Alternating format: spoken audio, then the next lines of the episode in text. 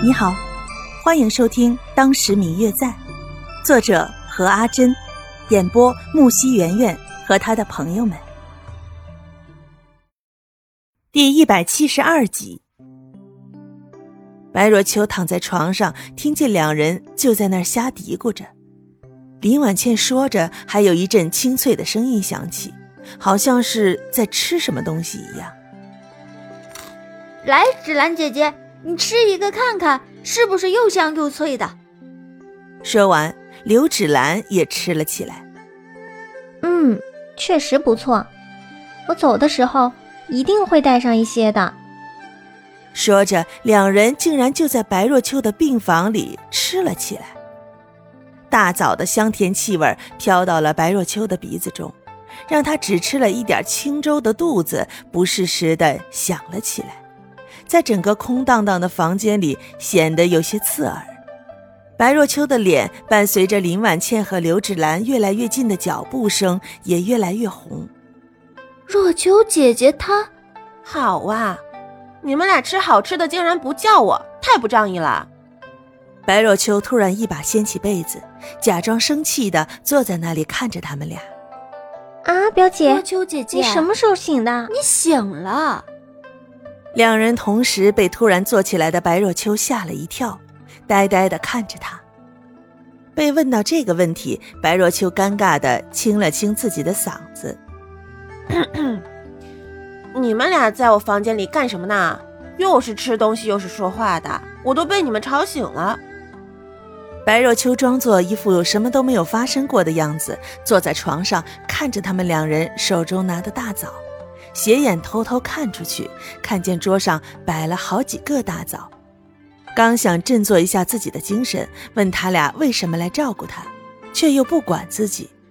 可是咕一声响亮的声音又不时时的出现了。白若秋闭着眼睛，嗯，好啦，你们先出去吧，我要休息了。说完，躺下盖住了被子。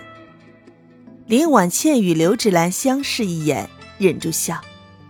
那表姐，你好好休息，我们就出去啦。嗯。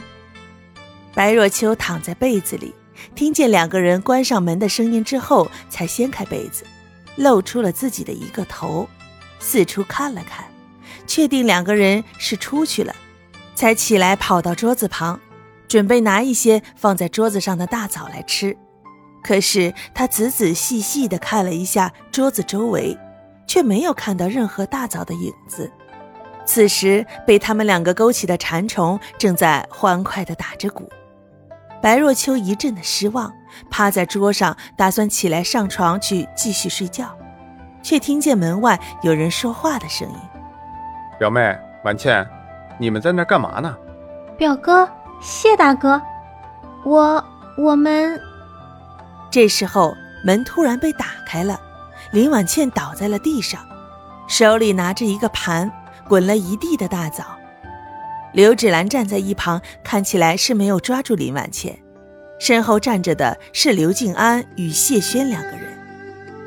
白若秋看着这一幕，总算是清楚了，原来刘芷兰与林婉倩早就知道自己已经好了。看他这么饿又不说出来，于是故意出去想要看看他会怎么做，却没有想到被来看望自己的刘静安与谢轩两个人撞见了。林婉倩不小心推开门，倒在了地上。